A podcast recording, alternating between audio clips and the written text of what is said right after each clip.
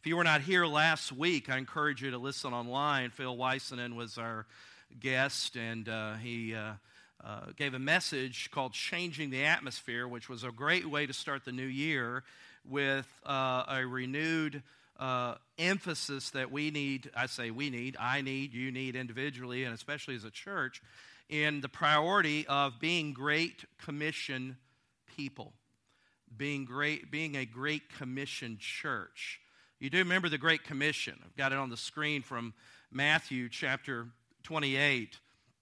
And it says, And Jesus came and said to them, All authority in heaven and on earth has been given to me.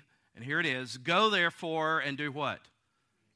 Make disciples of all nations. Literally, as you are going, make disciples, baptizing them in the name of the Father and of the Son and of the Holy Spirit. Uh, I came across this quote and I just kept it in my file from former pastor of the uh, First Baptist Church in Jacksonville, Jerry Vines. And he said this, and it really struck me when I read it because it's so true. He says, Many churches and individuals become caught up in extraneous activities, many of which are worthwhile, and we attempt to avoid our evangelistic responsibility by submerging ourselves in all kinds of functions without leading people to Christ. Has that been your experience? It's been my experience. And it just, you know, it isn't like we sit around in a, in, a, in a room and say, all right, how can we avoid the Great Commission? How can we just do everything and keep ourselves busy so that we don't have to be witnesses to the gospel? No, we don't do that. It just, it just happens. And one of the things we try so hard around here to do is to be cognizant of what we put on a schedule. And it, and it, it seems like it gets harder and harder when you're trying to find time. You think, well, you're not a, you know, it's a smaller church as compared to, say, some others, but we, we, we have a busy you know calendar. And it, and there's things that are going on and it isn't way it isn't meant just to keep you busy but if we don't go back to saying kind of like i remember the story of vince lombardi uh, who was the great coach for the uh, green bay packers. Uh, ah, that's the way bears look at him. But anyway uh, being a Bears fan. But I remember after one devastating season, they didn't have too many when he was coach, but one devastating season, story is told where he gets where they're in the locker room after just a massive loss, just creamed, maybe by the Philadelphia Eagles. There, uh, I don't know, uh, but and he just picked up a football and he said, "Gentlemen, this is a football," meaning we are going back to the basics, right? We're going to start. This is a football because the way we played, I'm not sure you guys, I don't know if you settle that. And sometimes as a church, we need to, in essence, say, this is a football. This is the Great Commission. You know, I mention uh, every week those three C's to celebrate and connect and commit. And I always say we need to be committed to the Great Commission it doesn't do us any good to be committed and passionate about things that Jesus is not committed to. But the Great Commission reminds us here is your mandate. Now, as a church, and every church does this, I think, they go through seasons where they're evaluating and retooling what is our vision statement? What is our purpose statement? And we're kind of in that process now. We had those small groups in October, and we're kind of still in that process of saying, how can we? It isn't that let's come up and invent something that nobody's ever said or done, but really the, the essence is saying, how can we be very intentional and specific and obedient to the Great Commission? That's the mandate, that's the purpose of what Christ has given to his people. So, how, as Grace Church, are we intentional about being obedient and fulfilling the commission that Christ has given to the church? So that's what we always want to be looking at. But when it comes back, are we committed to those things that Jesus is committed to? And, and has commissioned. It wasn't, hey, if you guys aren't busy building your little kingdoms, share the gospel with the lost. No, this was not an add on. This was here is your mandate. And if you remember, fast forward, the disciples are doing what Jesus told them to do, to go to Jerusalem and wait for the outpouring of the Holy Spirit. And Jesus says the reason it's important to wait is because the Holy Spirit will come upon you and give you power to fulfill supernaturally what you naturally cannot do by yourself. Now, that's a expanded translation. It just means wait for the Holy Spirit to give you power to fulfill and do what I've commissioned you to do, commissioned you to do, and that is to go into all the world. Start in Jerusalem, Samaria, Judea, all the ends of the earth. Start with where you live and expand from there. So this morning, I want us to uh, look at uh, as something in Acts chapter 8 that is an encouragement. But here's really what I want to uh, ask ourselves, and I'll ask it at the end. Are we committed to the Great Commission, or is it the Great Omission in our life? As a church, and we are the church, the building is just where the church gathers, you know that. But it, for us, is it the Great Commission or a great omission in our lives? And the last thing we want to do is, is guilt you into anything. You're smart enough to know that because that doesn't usually motivate anybody. But when the Spirit of God begins to motivate you, I mean, last week when uh, Phil um, gave kind of that call, and I mean, this entire front section area was filled with people that said, Man, we, we hear this. And as a pastor, I'm like, Great, but let's see, because it's easy to walk forward and make a big commitment, right? It's a whole nother thing to put feet to that obedience. And so, uh, one way we're going to do that already in your bulletin, you'll see in February, uh, Phil's coming back to do uh, uh, an evangelism training time with us and to, and to get practical on how we can do that. And, uh, and I would encourage you that if that's important to you, I would encourage you now to make plans to do that. Um, and that, that, I believe, will help us to be people of the Great Commission and not the Great omission. But let's pray and ask God's blessing on His word this morning. Father, we thank you for, Lord, the gospel that has touched our lives and changed us. Lord, for something, uh, people who have been given so much, there is a great expectation, Lord, of the obligation we have, Lord, to be a light in the midst of darkness. God, you call us all different in different ways, but it's all the same that we are to be uh, desirous that what has changed our life, that Jesus Christ, who's impacted and reversed and changed my direction and given me a hope and a purpose. God, there's people that we live all around, maybe in our household, in our school, in our workplace. God, they need to hear this wonderful good news. And you'll give us strategies, you'll give us specific places and time as we'll look at in Acts chapter 8. But Lord, let us be ready when the Spirit says go and when the Spirit says Now's the time to do this. Lord, let us be a people that are ready for the Great Commission. We pray in your blessing on your word this morning. In Jesus' name, amen and amen. Well, in Acts chapter 8, trust that you're, you're there and your Bibles are open and uh, you're ready to follow along, whether uh, you've got it in the print or on the phone or whatever works for you, uh, because a lot of this won't be on the screen, so it'll be important for you to follow along. Normally, we'll read it at the beginning, but because of the length of it, uh, it's better if we just kind of walk through it. Acts chapter 8 is a pivotal, and by the way, the title of this message is called A Chariot on Fire. A Chariot on Fire. Remember the movie Chariots of Fire? Remember that movie? Long time ago? Does anybody remember that movie? Am I the only one that's like a all right, remember that it was a, it was a, about the story of the, the missionary in China who ran during the Olympics. Remember that it's a, it's a great movie. Uh, it's a little slow, so don't don't kill me. But it's a it's a great movie because it's a true story of a of a man's commitment to Christ and how that impacted his um, uh, involvement in the uh, I forget what Olympics uh, it was. I think it was the one in uh, Berlin or Munich. But this morning I want to look at an, another chariot that got on fire, not physically on fire, but spiritually caught on fire with the gospel. And so in Acts chapter 8, just to give you a little background, because it's always important to kind of see what's uh, kind of before it and after, the church in chapter 7 of Acts has experienced great persecution. Stephen, one of the early deacons of the church, was the first martyr murdered person, murdered Christian of the church. And the hands, uh, the one who was instigating the whole thing, was somebody by the name of Saul, who later we know converted, became a convert to Christ, and we know him as Paul, but here he is as Saul. And we come to chapter 8, the church in Jerusalem is still reeling from this uh, death of Stephen. And it says in beginning in chapter 8, verse 1, and Saul approved of his execution. So we see here Saul and his uh, instigation of trying to destroy the church.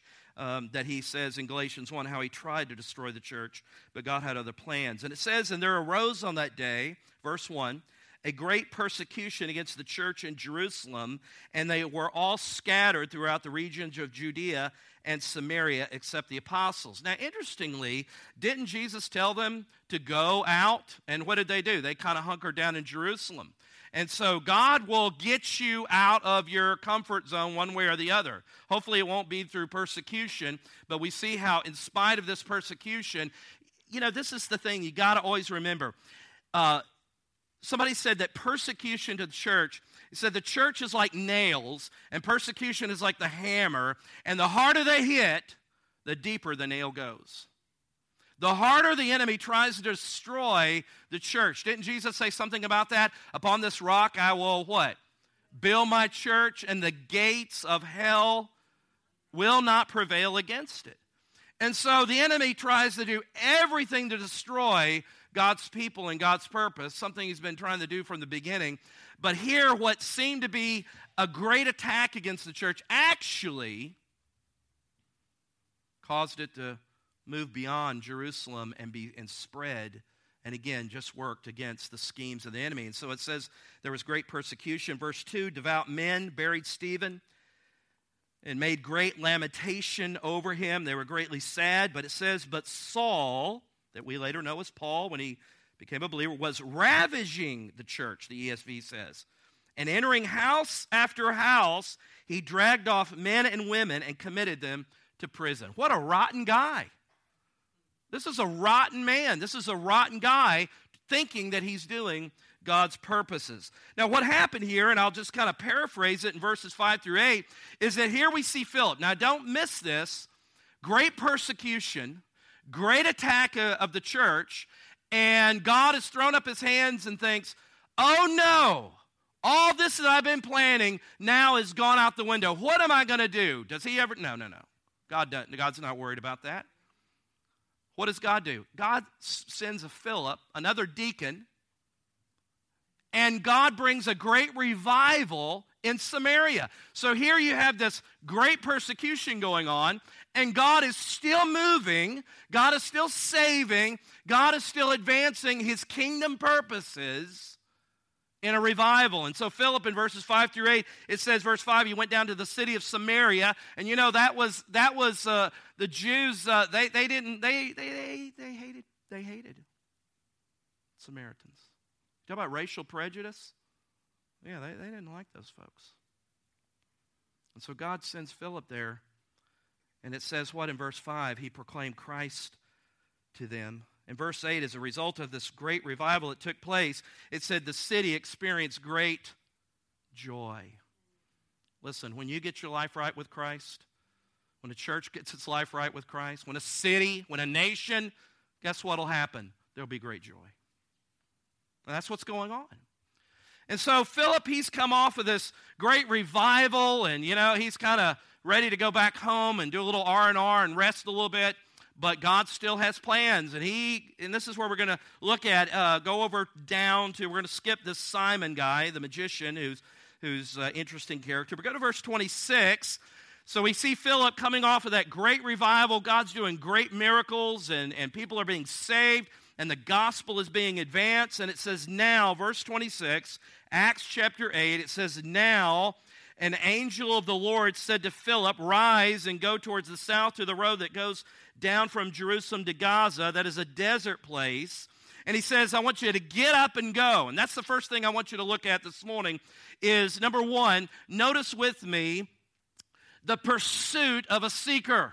Now, I say the pursuit, it wasn't, now, now Philip is responding to this angel of the Lord, responding to the direction. But who is pursuing who? God is pursuing this man, this seeker. We'll find out who he is. Do you realize you got saved because God pursued you? People say, I found God. No, no, no, no. God was never lost. Little heads up there. He was never lost.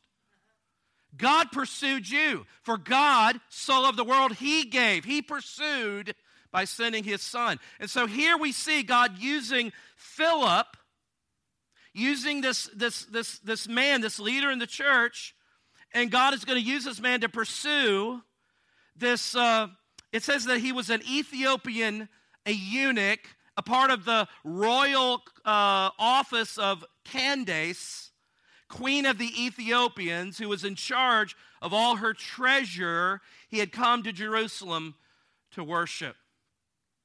Now, here's a news flash this man from Ethiopia was a man of color. May I just say it?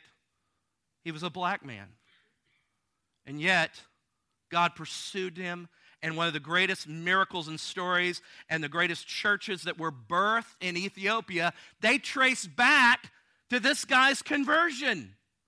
So let's get that out, especially on a weekend we talk about Martin Luther King's birthday. Listen, and because of all this nonsense going on in our culture and our government, and may I say it, a president who needs to learn to keep his mouth shut and quit embarrassing us. Hello? You can agree with political policies, but you can be ashamed of behavior. Let's make sure that this is a kingdom that knows no separation because of race, class. The book of Revelation says there will be a day when a multitude from every tribe and tongue and every nation are going to be worshiping Jesus. Okay? So don't miss that here. He's a man of great responsibility. He apparently uh, is a religious man because verse 27, it says that he, uh, of course, uh, Philip arose and went, and this Ethiopian, this high official who was in charge of all her treasure, her money, he had come to Jerusalem to worship. Uh, he might, probably was what we call a God fearing Gentile. He wasn't a Jew but he was somebody who had respect for the Jewish religion, who had a respect for the law, the, the Torah, whatever. And uh, he had come to Jerusalem uh, to worship. And he, probably being a Gentile, he was allowed to, to, uh, uh to gather in the court of the Gentiles at the temple. He couldn't go in and participate in all the different ceremonies, but he could participate in a very limited way. And so he was a man of great responsibility. He was a religious man. But notice what he was doing in verse 28 and was returning and seated in his chariot, uh, chariot. And of course, that's where we get the title, Chariot on, on Fire, and we'll see what caught on fire later. And what was he doing? He was reading the prophet Isaiah. Those of you here in December, we took all those Sundays in December and looked at the prophet Isaiah and how Isaiah spoke of the coming of Messiah. Some people look at Isaiah as the Old Testament gospel because it's so full of Jesus. And what is he doing? He's reading, probably had bought, I'm assuming here, somehow he had got access to a scroll, maybe went into Uncle Herschel's used bookstore there in Jerusalem. There's no, I don't know. I just made that up. Bought a scroll. Being he was a, he had some money, he probably bought a new scroll and so he's doing what a lot of us do when we travel, right? We pull out our Kindle, our tablet, a book, or whatever. And if you're like me and flying, I pull it out, and about three minutes later, I'm asleep. So the plane, you know, it just kind of. But he's reading, and he's reading from the prophet Isaiah. And again, God is doing a work here. And, and it should just cause us to pause a second and remind ourselves not to be surprised that sometimes the people that seem to be the most unlikely to be receptive to the gospel, God's doing and preparing hearts and doing things behind the scenes. I love what uh, you've heard me say this so many times. Uh, Bill Fay, who does the series Sharing Jesus Without Fear, and he and kind of he just has this thing he just drives home. It says, "Look, God is working all around us our job, and this is kind of part of asking questions with people, he said, God is at work in people's lives all around us. We just want to find out who those people are so we can open our mouths and be a part of that process that God's ordained to lead somebody to Christ. But God's at work and all, all around you. And that person that may be that obnoxious boss, that coworker, that person that you just think just is vile and ugly and what you don't know what's going on in their house. You don't know what they're reading. You don't know what they're listening to. For all you know, they could be tuning in to Chuck Swindoll on Moody Radio every night because they're hungry for the truth and hoping somebody like this Philip will lead him to truth there. Here, what's he doing? He's sitting in his chariot reading from the prophet Isaiah. God is preparing people with, with, uh, to have hearts that are open to him. He's drawing them to himself. Jesus said, No one can come to the Father unless the Father does what? Draws him to himself. That's a work of God. That's why we say this is, this is about God pursuing this man. It's a, it's a work about God pursuing this seeker. But notice, secondly, don't miss this part here as we look at this, is what uh, we look at the power of the Spirit. The pursuit of the seeker, but also, secondly, notice the power of the Spirit. Now, it says in verse 26, the angel of the Lord, but if you go down to verse 29, what does it say? And the Spirit said. Of course, angel of the Lord's doing direction of the, the work of the Spirit. So the Holy Spirit is behind this whole operation. I mentioned to you Acts chapter 1 8, where, where Jesus said to his disciples to go and wait in Jerusalem and wait for the Holy Spirit, because when the Spirit comes, he will give you the power to do what I've commissioned you to do. There's a link between the Spirit and the power. And we and that's not something weird it's just that we need divine, godly enablement to carry out and do God's work. I can't do it in my own strength. You can't do it in your own strength. Your wits and ability to think, I, you know, if I could just come up with a clever illustration, a clever argument, man, I can get people saved. No, no, no, no. You can't save anybody. But God has chosen to use you with your words, your presence, your involvement in seeing people birthed into the kingdom of God. We need the Spirit. No sermon is complete without a good quote from Charles Spurgeon. And so Spurgeon said this. I love this. Hopefully, you can read on the screen. Just listen. He said, If we do not have, and he really was addressing ministers, but it fits churches too. If we do not have the Spirit of God, it were better to shut the churches shut them down, to nail up the doors, to put a black cross upon the church and say, God, have mercy upon us if we don't have the Spirit of God. He says, if you ministers have not the Spirit of God, you had better not preach, and your people had better stay at home. He says, I think I speak not too strongly when I say that a church in the land without the Spirit of God is rather a curse than a blessing. If you don't have the Spirit of God, you stand in somebody's way. You're a tree bearing no fruit, standing where a rightful tree might grow. Wow. Man, that, that, that affected me. I don't know if it meant anything to you, but uh, as a minister of the gospel, and really we're all ministers, you know what I mean? But in my role and responsibility, how I've got to be leaning and depending upon the Spirit of God. And I think one of the reasons sometimes our churches in our country are so anemic is because we're leaning and depending on everything except the Spirit of God.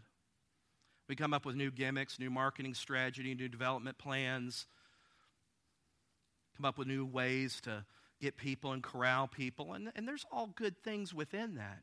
But if what is not burning and the fire and the furnace of the church is not the Spirit of God, we are wasting our time. And one of the great fears I have is to do really good at doing wrong things.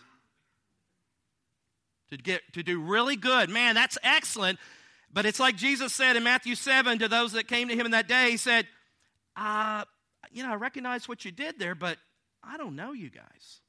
I don't know you. Wasn't, you weren't on my agenda. Wouldn't that be terrible for Grace Church not to be on the agenda of Jesus?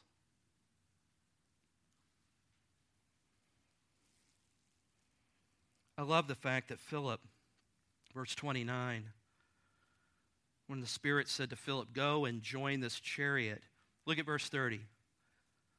So Philip ran to him. Now picture this.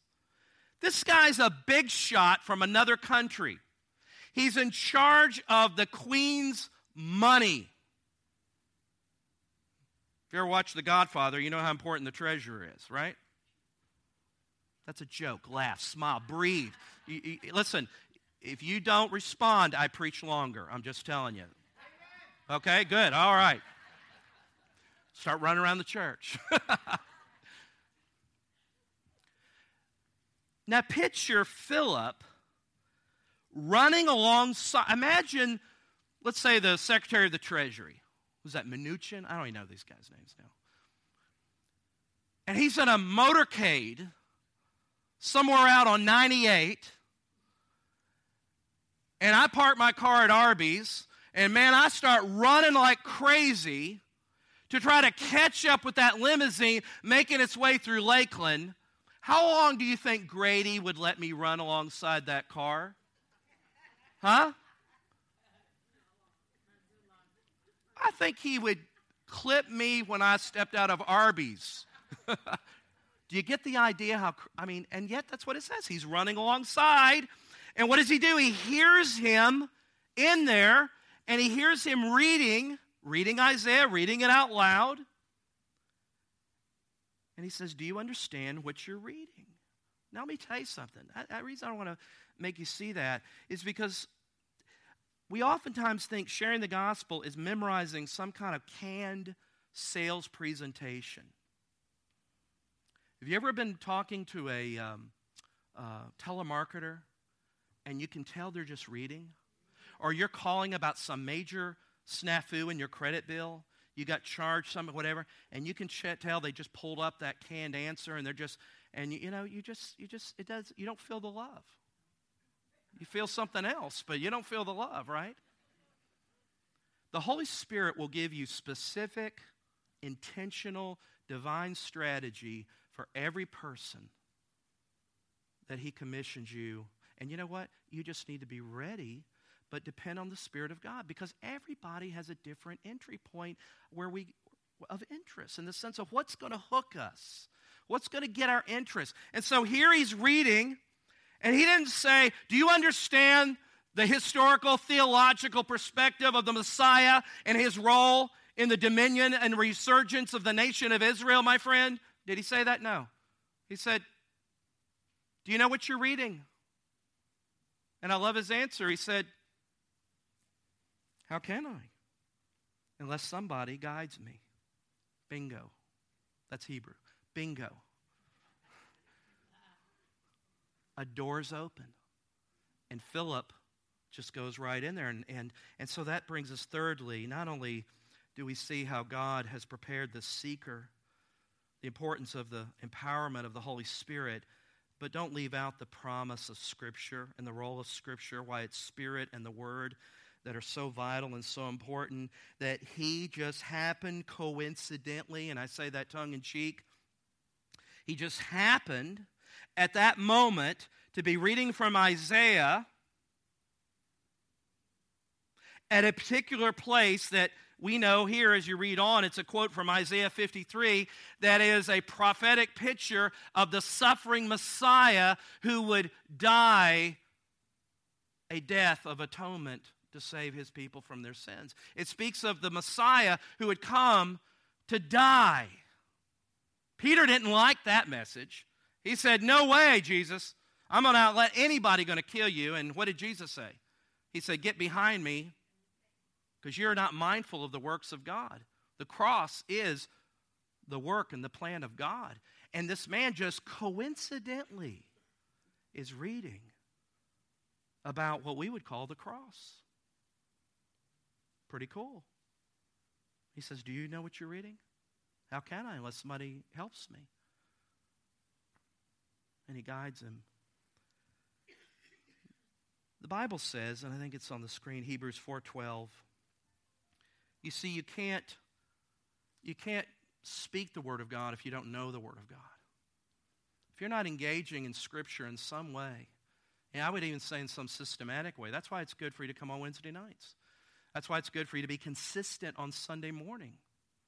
Because this is what we're doing. We're engaging in Scripture, being part of a, of a small group. If there's not one now, there will be. If, in other words, you're doing even your individual time where you're reading the Bible and you're praying, you're, you're involved because if you're not involved in the way that God has designed to speak to us, which is His Word, you're not going to know what He's saying when He needs you to say it.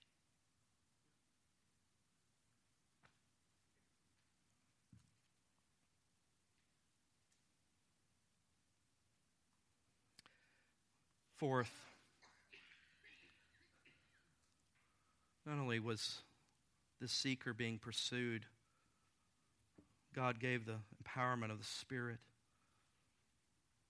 He had the promise of Scripture there. But he didn't get sidetracked in talking about politics and the football season and what's the economy like in Ethiopia and it's a nice chariot you have. I saw that on Chariots TV channel, whatever. You know, I mean, sometimes we allow people. Remember the woman at the well when Jesus asked the woman at the well for a drink of water?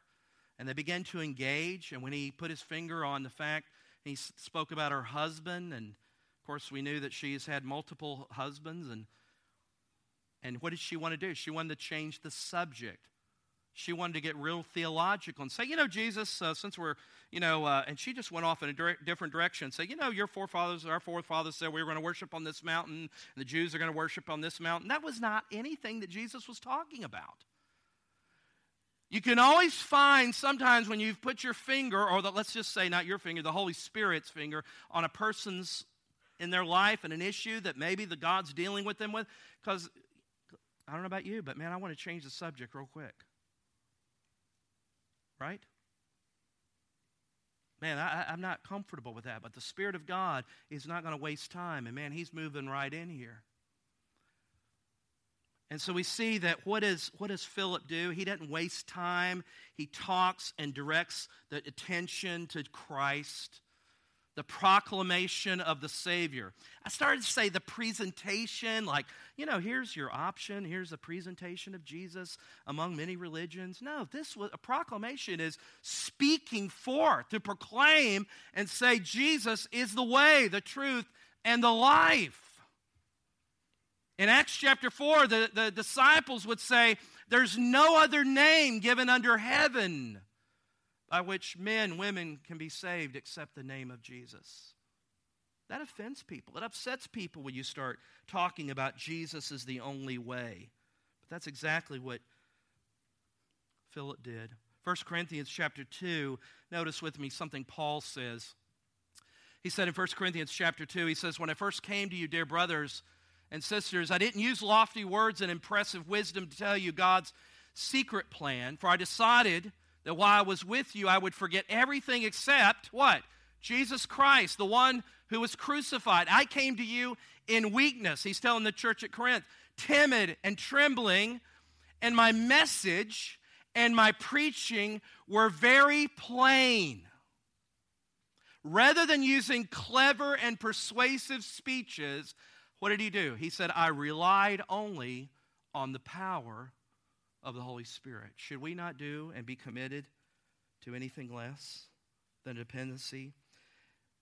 And before I leave this point, verse 34 and 35, is before he, uh, as he, as he was reading that, or as the passage that he was reading, I love the fact that it just says, verse 35, then Philip opened his mouth. Boy, sometimes that's just where you got to start, right? Want to know where you start in sharing the gospel? Sometimes you just got to open your mouth say, hey, let me tell you about what you're reading. That leads us to the final, fifth observation here. And we see God's plan of salvation. It says, The eunuch said to Philip, About whom, about whom, I ask you, does the prophet say? About himself or about someone else? That really goes back to the last thing I, I was saying about Christ. And Philip opened his mouth and beginning with this scripture, Right there. He told him the good news about Jesus. Verse 36. And as they were going along the road, they came to some water, and the eunuch said, See, here's so, here is water. What prevents me from being baptized? Now, it doesn't tell us what goes on between verse 35 and 36. But I am pretty sure there was more conversation that went on. If you read in Acts chapter 2, when Peter preached that Pentecost message, and the Spirit came down, and they said, it says that the men of Jerusalem that were hearing Peter preach under that power of the Spirit, it says they were cut to the heart, conviction. And they said, What must we do to be saved? And he said, Repent and be baptized. Repentance, baptism. Now, don't confuse and think that baptism saves you. That's a falsehood. Baptism is only the physical expression of the inward reality. To baptize, literally, the word means to immerse. That's what it means. If they had just translated it in its literal meaning, we wouldn't have probably a lot of controversy about what baptism is or it isn't. It means to immerse. And if the pattern that Philip followed is the same that Peter followed, it says, and, and those who received his word, talking about Peter in Acts chapter 2, that those who received his word, it said, yes, we, want to re- we will repent and we want to be baptized. They received the word. It says they received the word and they were baptized. You see, baptism is a result of receiving the word, accepting and trusting in faith in Jesus Christ. You don't get saved by getting wet. You don't get saved by going through some ritual. The baptism is an expression or a, a, visible sign of that death, burial, and resurrection. When a person is baptized, water baptized, they stand in that water as the old man, old person. And they go under that water, symbolizing the burial that we identify with Christ. Our old man is buried with Christ. But when I'm raised up, I'm raised to new life as Christ was resurrected and my new life is in Christ. And so baptism is a is a symbol, is a memorial of what's going on or what has already transpired in a person's life. And what I find interesting is he says, Look, here's, here's a lot of water. We can be baptized right now. Now, I don't know about you, but I assume this guy's a big shot, and he's probably got some Zephyrhills water maybe in his chariot, don't you think? A little water there, keeping wet. Yeah. Why didn't he just Philip say, hey, we don't need to stop. Let's just keep driving. I'll just sprinkle and throw it all over you. Let's keep driving, buddy. Let's go. We can be baptized on the run here. No, because he taught him what scriptural baptism was. He says, Stop, look, here's enough water for me to go. And it says, look at it, what it says here. Don't miss this. It says, verse 39, and when they came up out of the water. Methinks that they were in the water.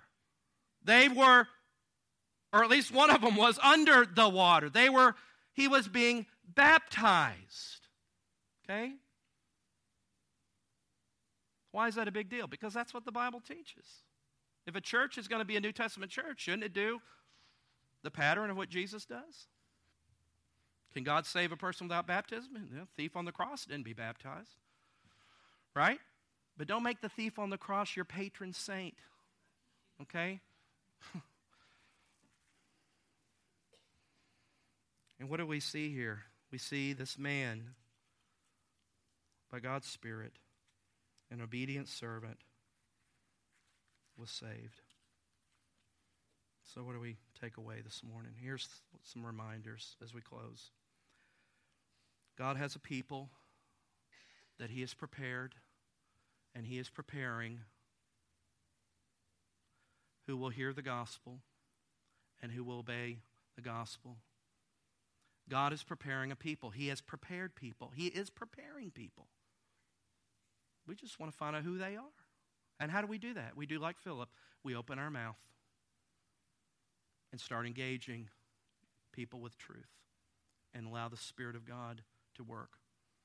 And as we do that, the Holy Spirit comes alongside of us to give us the words and direction as we witness, as we're obedient, as He empowers us to, again, supernaturally do what we are naturally unable to do. That's why we must have the power of the Spirit. It isn't just going out with clever arguments and jokes and quotations to woo people. And we must know the word of the Lord. We must know how to properly handle the word of the Lord.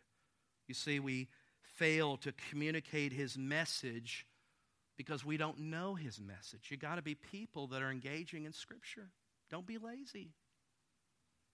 Don't be lazy. And don't, you've heard me say this, don't allow a lack of reading or education to hinder you. You are a new creation in Christ. If you have trouble reading the Bible, you can listen to it for free all day long on the internet. By the way, on our phone app, it's all there. You can engage in the Word of God if you want to. And the question is whether you want to.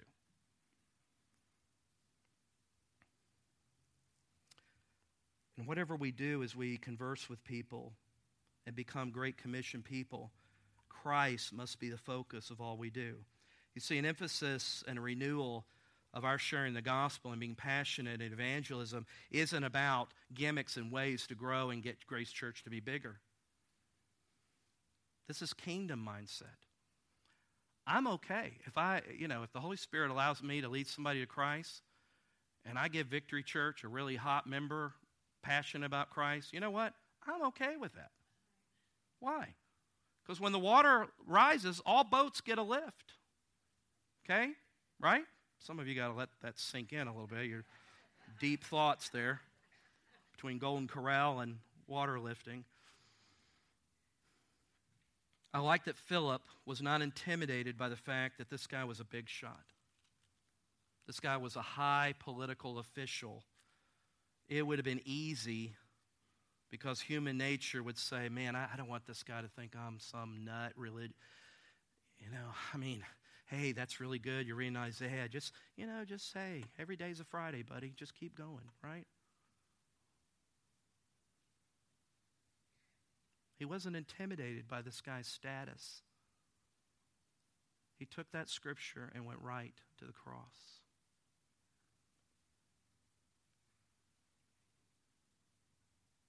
And I would just ask are we willing to make ourselves available? Philip did. Was it convenient? Probably not. But the Holy Spirit said, Get up and go. And Philip said, Well, you know, it's going to take me two days, Lord. I'll just kind of get myself. It says he ran. Kind of reminds me of those disciples when Jesus said, Follow me. What'd they do? The Bible says, one of the gospel, the gospel said they dropped their nets and they did it. Followed. So, is it in my life the Great Commission or the Great Omission? I hope that when the Spirit says go, when the Spirit says go, that we're willing, we're ready, we're obedient, we're prepared. And what will God do? We'll be amazed of what God can do through me. Not be because, just He can use me.